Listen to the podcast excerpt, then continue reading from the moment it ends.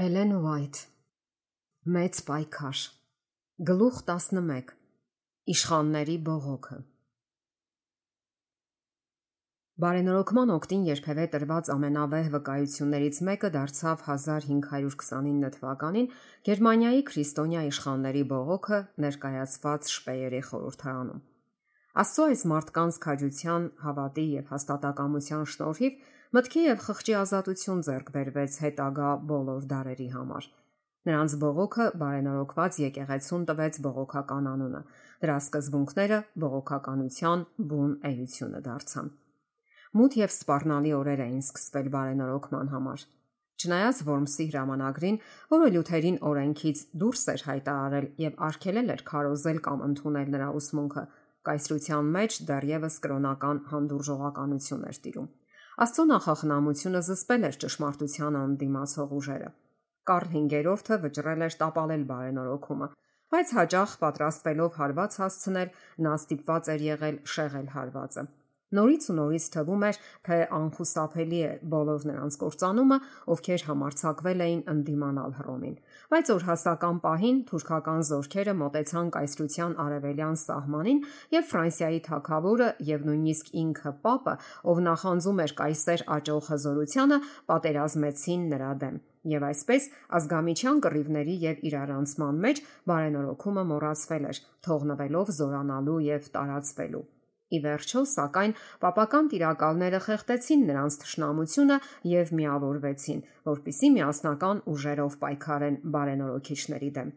1526 թվականին Շպեյերի խորհրդարանը կրոնի հարցերում յուրաքանչյուր նահանգի լիակատար ազատություն էր տվել, մինչև վեհաժողովի հանրագումարը, բայց հազիվ էր անցել վտանգը, որի պատճառով արվել էր այս զիջումը, երբ կայսրը Շպեերում 1529 թվականին խորհրդարանի երկրորդ նիստ հրավիրեց հերձվածողությունը ջախջախելու նպատակով որոշվեց իշխաններին համոզել, եթե հնարավոր լինի խաղաղ միջոցներով հանդես գալ բարենորոգման դեմ, բայց եթե դրանք չօգնեն, Կարլը պատրաստ էր դիմել սրի օգնությանը։ Պապականները ցնծում էին։ Շպեեր ուղարկելով մեծ падգամավորություն, նրանք բացահայտորեն ցույց տվեցին իրենց ատելությունը բարենորոքիչների եւ նրանց բոլոր համակիրների նկատմամբ։ Մելանքթոնն ասել է. Մենք աշխարի անեծքն ու աղբն ենք դարձել, բայց Քրիստոսը կգթա իր խեղճ ժողովրդին եւ կպահպանի նրան։ Խորհրդին մասնակցող բողոքական իշխաններին արգելված էր ավետարանը քարոզել անգամ իրենց բնակարաններում։ Սակայն Աստծո խոսքին ծարավ շպեերի ժողովուրդը, չնայած արգելքին, հազարներով գալիս էր մասնակցելու ծառայություններին, որոնք անց էին կացվում Սաքսոնիայի իշխանի աղոթատանը։ Սա արագացրեց ճգնաժամը։ Կայսրը խորհրդարանում պահանջեց, որ պետք է չեղյալ հայտարարել խղճի ազատություն ապահովող որոշումը, քանի որ այն մեծ անկարգություններ է առաջացրել։ Այս կամայականությունը բորբոքեց ավետարանական քրիստոնյաների վրթովմունքն ու տագնապը։ Նրանցից մեկի ասելով Քրիստոսը դարձյալ մատնվեց Կայափայի եւ Պիղատոսի ձեռքը։ Պապականները դարձան ավելի հարցակողական։ Նրանցից մի մոլերանտ հայտարարեց. Թուրքերը լյութերականներից լավն են, քանի որ նրանք ծոմի օրեր են պահում, իսկ լյութերականները խախտում են դրանք։ Եթե մենք պետք է ընտրություն կատարենք Աստծո Սուրբ գրքի եւ եկեղեցու նախկին սխալների միջև, ապա պետք է մերժել առաջինը։ Մելանքթոնն ասել է. Ամեն օր ողջ ժողովի ներկայությամբ Ֆաբերը մի նոր քար է նետում ավետարանականների վրա։ Կրոնական հանդուրժողականությունը հաստատվել էր օրենքով, եւ ավետարանական իշխանությունները վճռել էին պայքարել իրենց իրավունքների ոտնահարման դեմ։ Լյութերին, ով դեռ արկելքի տակ էր ըստ Որմսի հրամանագրի, թույլ չտրվեց ներկայանալու շպեեր բայց նրա փոխարեն եկել էին նրա համախոհները եւ այն իշխանները, ում Աստված ոտքի էր հանել պաշտպանելու իր գործը այդ ծայրահեղ պահին։ Վեհանզն Ֆրիդրիխ Սաքսոնացին Լյութերի նախկին պաշտպանը սպանվել էր, սակայն Դուքս Հովանեսը, ով նրա եղբայրն էր եւ հետնորդը, ցնծությամբ էր ողջունել բարենորոքումը եւ լինելով խաղաղության կողմնակից մեծ երանգ եւ խիզախություն էր դրսեւորել բոլոր այն հարցերում, որ վերաբերում էին հավատի շահերին։ Քահանաները պահանջեցին, որ բարենորոքումն ընդունած երկրները անվերապահորեն ենթարկվեն Հռոմի իրավասությանը։ Մյուս կողմից բարենորոքիչները պահանջում էին մինչ այդ իրենց շնորհված ազատությունը։ Նրանք չէին կարող համաձայնել, որ Հռոմը նորից իր հսկողության տակ առնի այն երկրները, որոնք մեծ ուրախությամբ ընդունել էին Աստծո խոսքը։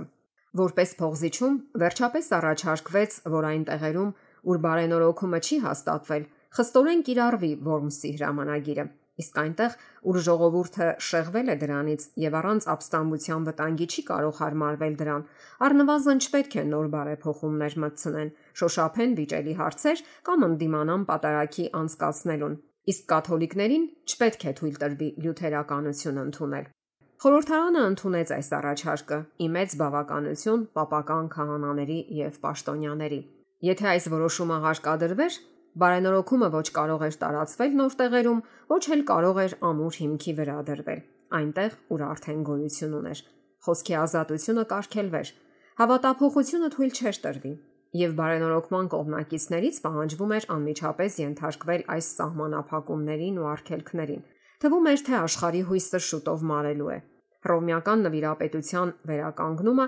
անխուսափելիորեն վերադարձնելու էր նախկին չարաշահումները եւ շուտով առիթ կգտնվեր կործանելու այն գործը, որն արդեն ջախջախիչ հարված էր ստացել մոլերանդության եւ պարակտությունների շնորհիվ։ Երբ ավետարանականները հանդիպեցին խորհրդակցության համար, մեկը մյուսին էին նայում խոր հուզմունքով։ Ինչ անել, հարցնում էին նրանք միմյանց։ Վտանգի տակ էին աշխարհի համար բախտորոշ հարցերը։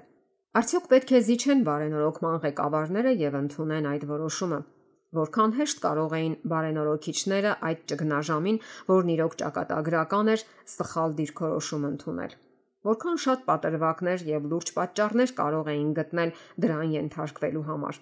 Լյութերական իշխաններին երաշխավորված էր իրենց կրոնի ազատ դավանումը։ Այդ արտոնությունը տարածվում էր նաև նրանց այն հպատակների վրա, ովքեր մինչև համաձայնագիրն արդեն ընդունել էին բարեփոխման գաղափարները։ Միթե սա բավական չէր, որքան վտանգներից կխուսափեին հնազանդվելու դեպքում։ Ինչ աննախադեպ վտանգների եւ ընթարումների կհասցներ ընդդիմությունը։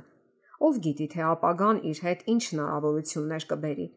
Եկեք ընտրենք խաղաղությունը, բռնենք Հռոմի մեկնած ձիթեն ու ճյուղը եւ բուժենք Գերմանիայի վերքերը Նմանատիպ փաստարկներով բարենորոքիչները կարող էին արդարացնել իրենց այն ընտրությունը, որն անխուսափելիորեն կարճ ժամանակում կտապալեր իրենց գործը։ Բարեբախտաբար նրանք նկատեցին այն սկզբունքը, որն ընկած էր հրամանագրի հիմքում եւ գործեցին հավատով։ Որն էր այդ սկզբունքը։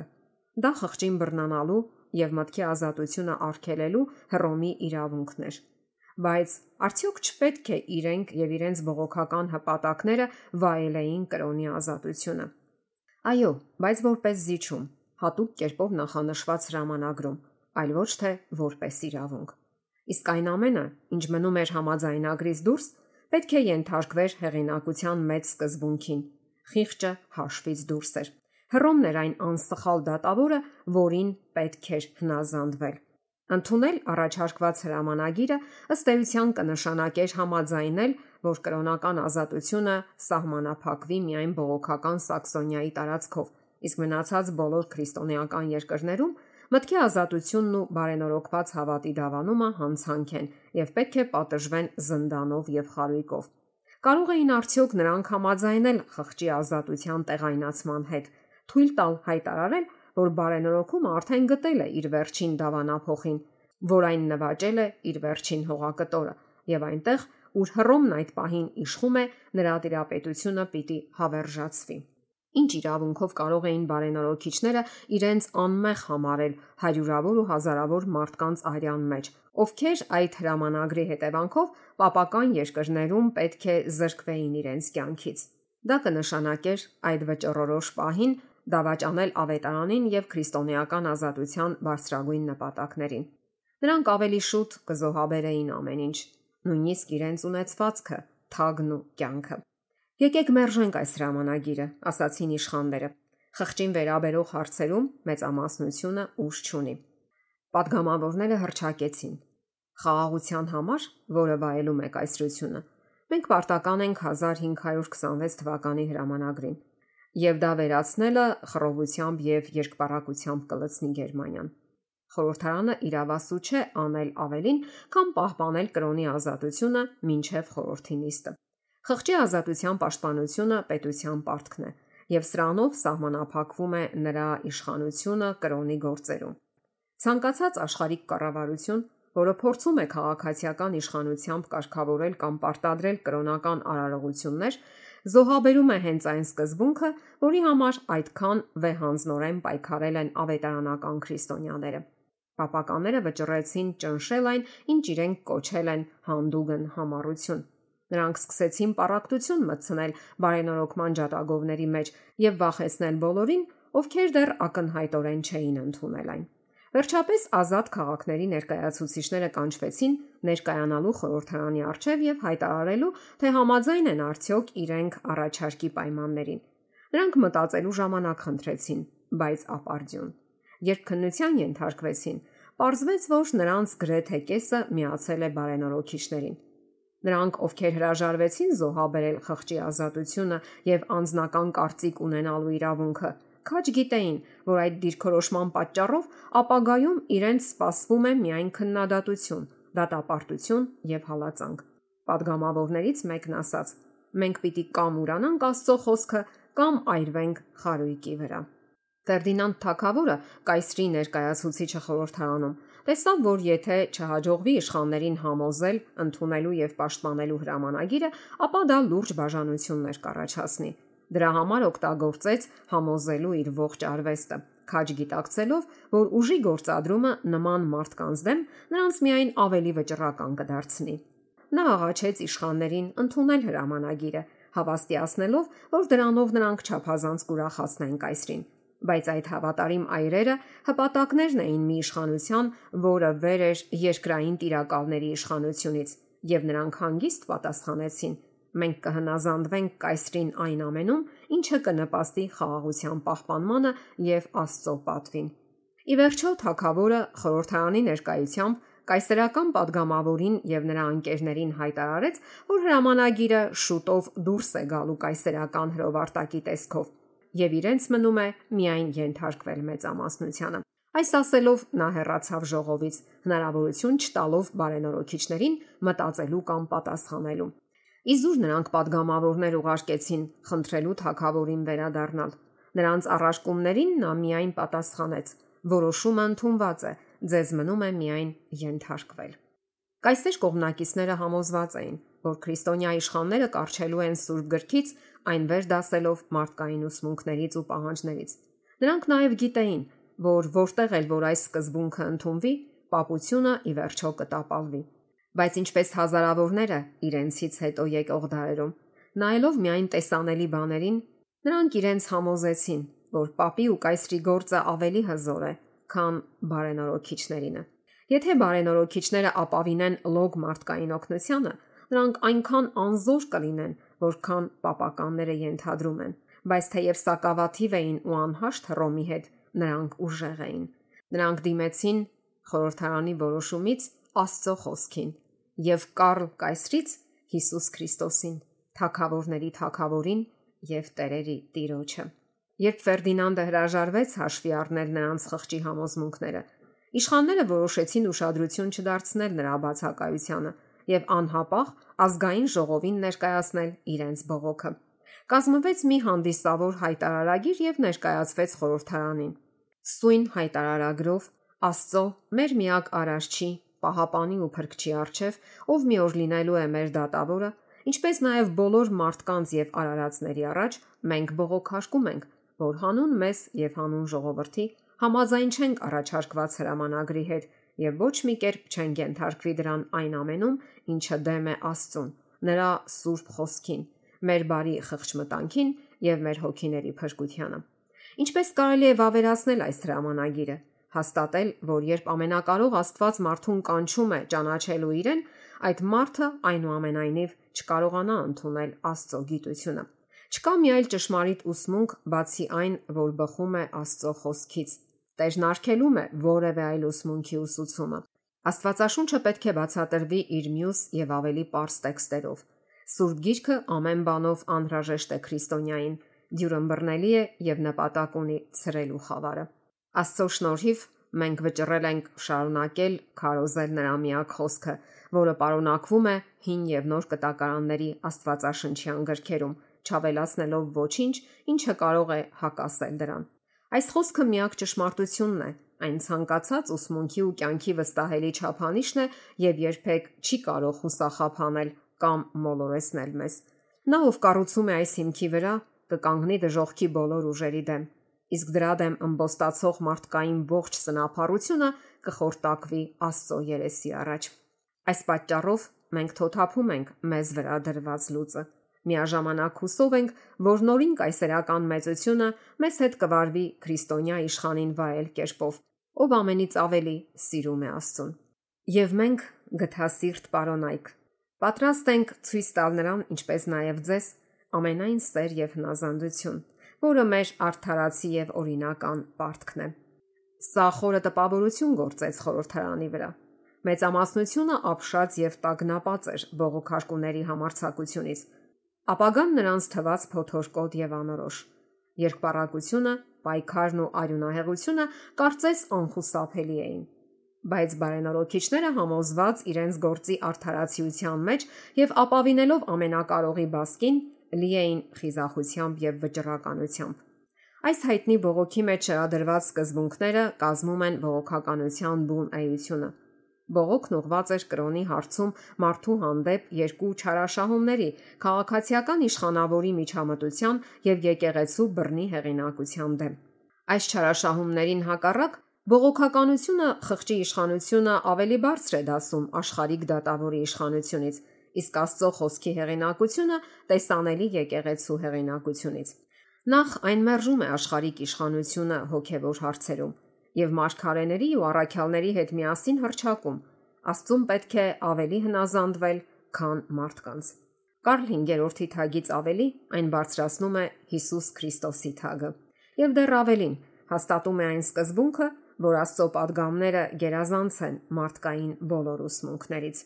Բացի այդ, բողոքարկուները պնդեցին ճշմարտության անկալումները ազատ արտահայտելու իրենց իրավունքը։ Իրենք ոչ միայն հավատալու եւ հնազանդվելու են, այլև սովորեցնելու են այն, ինչ Աստծո խոսքն է ասում, մերժելով քահանայի կամ իշխանավորի միջամտության իրավունքը։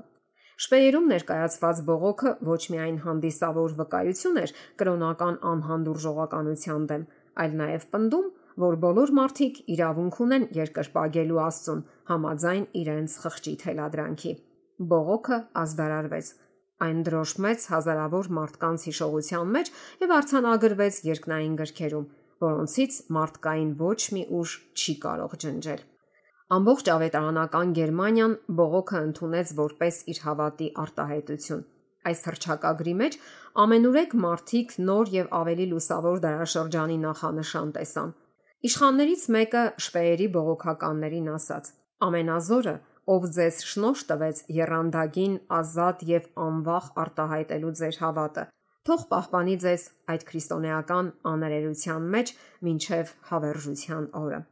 Եթե որոշակի հաջողության հասնելուց հետո բարենորոքումը դանդաղեր, աշխարհի բարեհաճությունը շահելու համար դա անհավատարմություն կլիներ Աստծո եւ հենց իր հանդեպ եւ այդпիսով իրեն կմատներ կործանման։ Այս վեհանձն բարենորոքիչների փորձառությունը խրատ է գալիք բոլոր սերունդների համար։ Սատանայի վերաբերմունքը ընդդեմ Աստծո եւ նրա խոսքի չի փոխվել։ Նա այժմ էլ նույնքան դեմ է, որ Աստվածաշունչը լինի կյանքի ուղեցույց, որքան 16-րդ դարում։ Մեր օրերում մարդիկ մեծապես շեղվել են Սուրբ գրքի ուսմունքից ու սկզբունքներից եւ կարիք կա վերադառնալու բողոքականության մեծ սկզբունքին Աստվածաշունչը եւ միայն Աստվածաշունչն է հավատի ու վարքի չափանիշը։ Սատանան շարունակում է գործել իր հսկողության տակ գտնվող բոլոր միջոցներով, կործանելու կրոնական ազատությունը։ Հակաքրիստոնեական իշխանությունը, որը շպեերի բողոքականները մերժեցին, այժմ նորոգված ուժով ձգտում է վերահաստատել կորցրած գերիշխանությունը նույն անսասան հավատարմությունը Աստծո խոսքին, որ դրսևորվեց բարենորոգման ճգնաժամային պահին, այսօր բարեփոխման միակ հույսն է։ Երբ բողոքականներին վտանգ էր սպառնում, նշաններ երևացին, որ Աստված մեկնել է իր ձեռքը պաշտպանելու հավատարիմներին։ Հենց այդ ժամանակ էր, որ Մելանքթոնը շպեերի փողոցներով արագ դեպի Ռեյն ուղեկցեց իր ընկեր Սիմոն Գրենաուսին, շտապեցնելով նրան գետի մյուս ափն անցնել։ Վերջինս զարմացել էր այդ շտապողականության վրա։ Ինձ հայտնվեց պատկառելի տեսքով, բայց անծանոթ մի ծերունի, բացատրեց Մելանքթոնը, եւ ասաց, որ 1 րոպեից Ֆերդինանդը իր ոստիկաններին կարգադրելու է ձերբակալել Գրենաուսին։ Այդ օրը պապական առաջատար Աստվածաբան Ֆաբերը իր քարոզում խայտարակել էր Գրենաուսին, ով նրան վերջում մեղադրել էր որոշ գարշելի մոլորություններ պաշտպանելու մեջ։ Ֆաբերը թաքցրել էր իր զայրույթը, բայց հետո անմիջապես գնացել էր թակավորի մոտ եւ նրանից հրաման կորզել ձերբակալելու Հեյդելբերգի այդ համար դասախոսին։ Մելանքթոնը կասկած չուներ, որ Աստված փրկեց իր ընկերոջը, ուղարկելով իր սուրբ հրեշտակներից մեկին նախազգուշացնելու իրեն։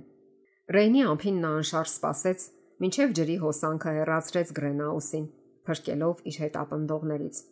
Վերջապես գոչեց Մելանքթոնը, տեսնելով նրան գետի հակառակ կողմում Վերջապես նա դուրս պրծավ այդ դաժան մարդկանց երախից, ովքեր ծարավ են անմեղարյան։ Վերադառնալով տուն, Մելանքթոնը տեղեկացավ, որ Գրենաուսին փնտրող ոստիկանները ամբողջ տունը տակնու վրա են արել բարենորոգումը պիտի ել ավելի բարձրացվեր այս աշխարհի մեծերի առաջ։ Ֆերդինանդ թագավորը հրաժարվել էր լսել ավետարանական իշխաններին, բայց նրանց հնարավորություն էր տրվելու ներկայացնել իրենց հարցը կայսեր եւ պետության ու եկեղեցու բարձրաստիճան պաշտոնյաների ժողովի առաջ։ Կայսրությունը հուզող գշտություններին վերջ տալու համար Կարլ 5-րդը շպեերի բողոքից 1 տարի անց խորհուրդ հրավիրեց Աուգսբուրգում, հայտնելով անձամբ նախագահելու իր մտադրությունը։ Այնտեղ հravirվեցին բողոքական իշխանները։ Բարենորոգմանը մեծ վտանգ էր սպառնում, բայց նրա ջատագովները առաջվա պես իրենց գործը վստահեցին Աստծուն եւ հանդիսավոր կերպով խոստացան հավատարիմ մնալ ավետարանին։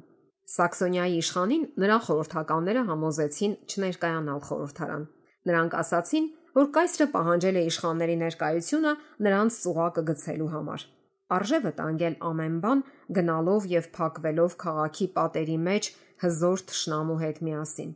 բայց մյուսները վեհանձնաբար հայտարարեցին թող միայն իշխանները քաջաբար պահեն իրենց եւ Աստծո գործը փրկված կլինի։ Աստված հավատարիմ է, նա չի թողնի մեզ, ասաց Լյութերը։ Սաքսոնիայի իշխանը իր շքախմբով մեկնեց Աուգսբուրգ։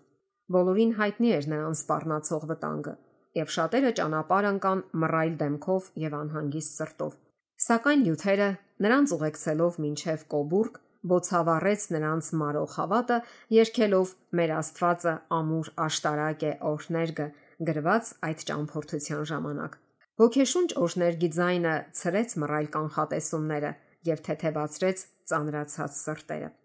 Բարենորոգման առաջնորդները որոշել էին համակարգված շարադրել իրենց հայացքները, հիմնավորված Աստվածաշնչյան տեքստերով եւ ներկայացնել խորհրդարանին։ Հանձնարարությունը վստահվեց Լյութերին, Մելանքթոնին եւ նրանց ընկերներին։ Այս դավանանքը բողոքականների կողմից ընդունվեց որպես իրենց հավատի հանգանակ, եւ նրանք հավաքվեցին իրենց ստորագրությունները դնելու այդ կարևոր փաստաթղթի տակ։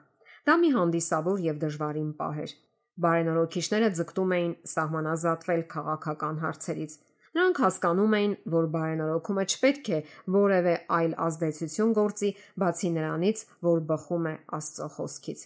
Երբ քրիստոնյա իշխանները մտեցան ստորագրելու փաստաթուղթը, Մելանքթոնը միջամտեց ասելով. Նման առաջարկներ անելը աստվածաբանների եւ ծառայողների գործն է։ Եկեք երկրի զորավորների հեղինակությունը թողնենք այլ հարցերի համար։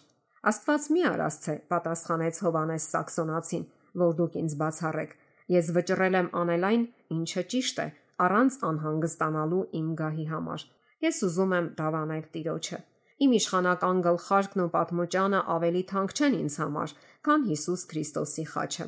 Այս ասելով նա գրեց իր անունը։ Մեկ այլ իշխան վերցնելով գրիչը ասաց. Եթե իմ Տեր Հիսուս Քրիստոսի պատիվը պահանջում է դա, ես պատրաստ եմ զոհաբերել իմ ունեցվածքը եւ կյանքը։ Ես ավելի շուտ կհրաժարվեմ իմ հպատակներից ու կալվածքներից եւ կլքեմ իմ հայրենի երկիրը գավազանը ձեռքիս, քան կընդունեմ որևէ այլ ուսմունք, բացի նրանից, որ արցանագրված է այս դավանության մեջ։ Ահա թե ինչպիսին էր Աստծո այս այրերի հավատն ու արիությունը։ Եկավ նշված ժամանակը կանգնելու կայսեր առաջ։ Կարլ 5-րդը նստած իր գահին եւ շրջապատված իշխաններով եւ ազնվականներով ընդունեց բողոքական բարենորոքիչներին։ Ընթերցվեց նրանց հավատի հանգանակը։ Այդ հանդիսավոր ժողովին հստակորեն ներկայացվեցին ավետարանի ճշմարտությունները եւ պապական եկեղեցու մոլորությունները։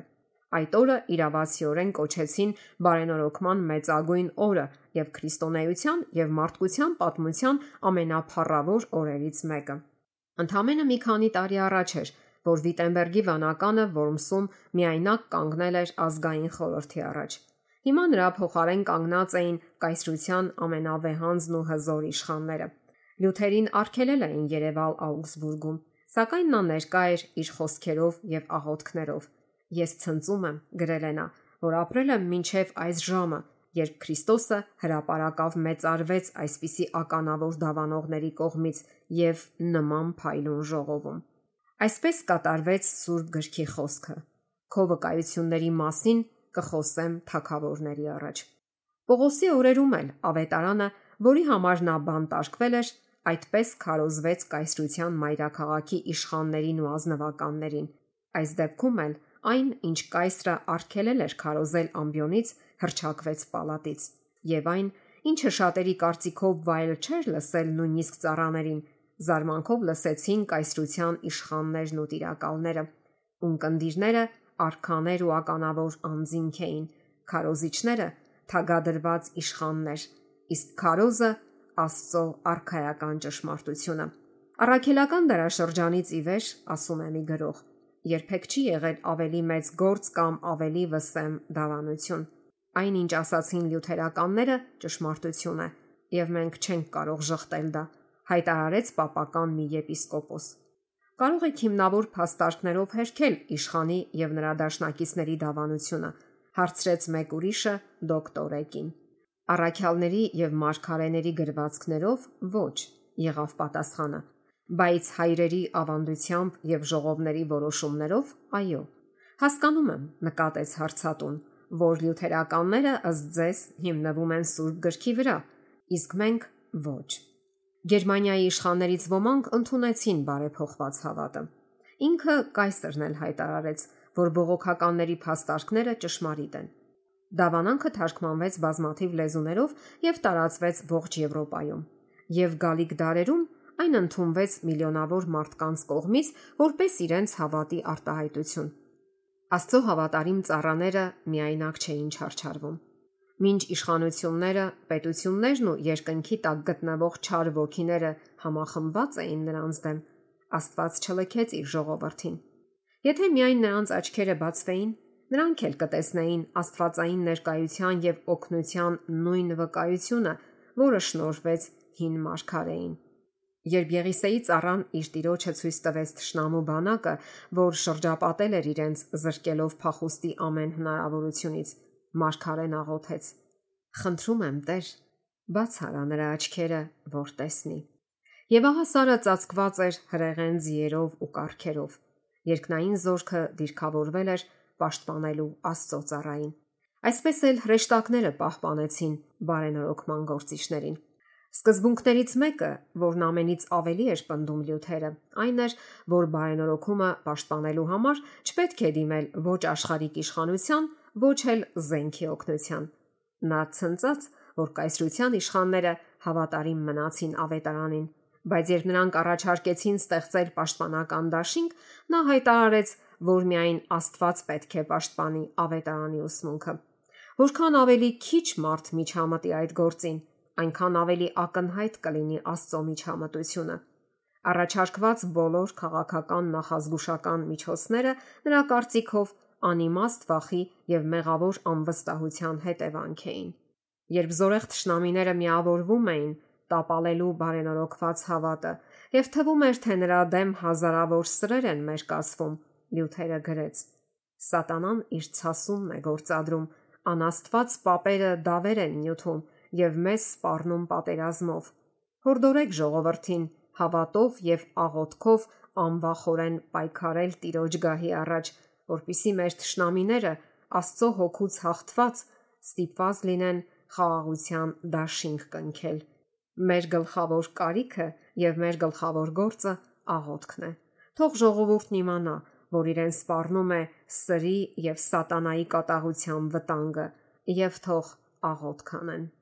Ավելի ուշ անդրադառնալով բողոքական իշխանների դաշինքին, Լյութերը նորից հայտարարեց, որ այս պայքարում Միակ զենքը պետք է լինի հոգու սուրը։ Նա գրեց Սաքսոնիայի իշխանին. Մեր խիղճը թույլ չի տալիս հավանություն տալ առաջարկվող դաշինքին։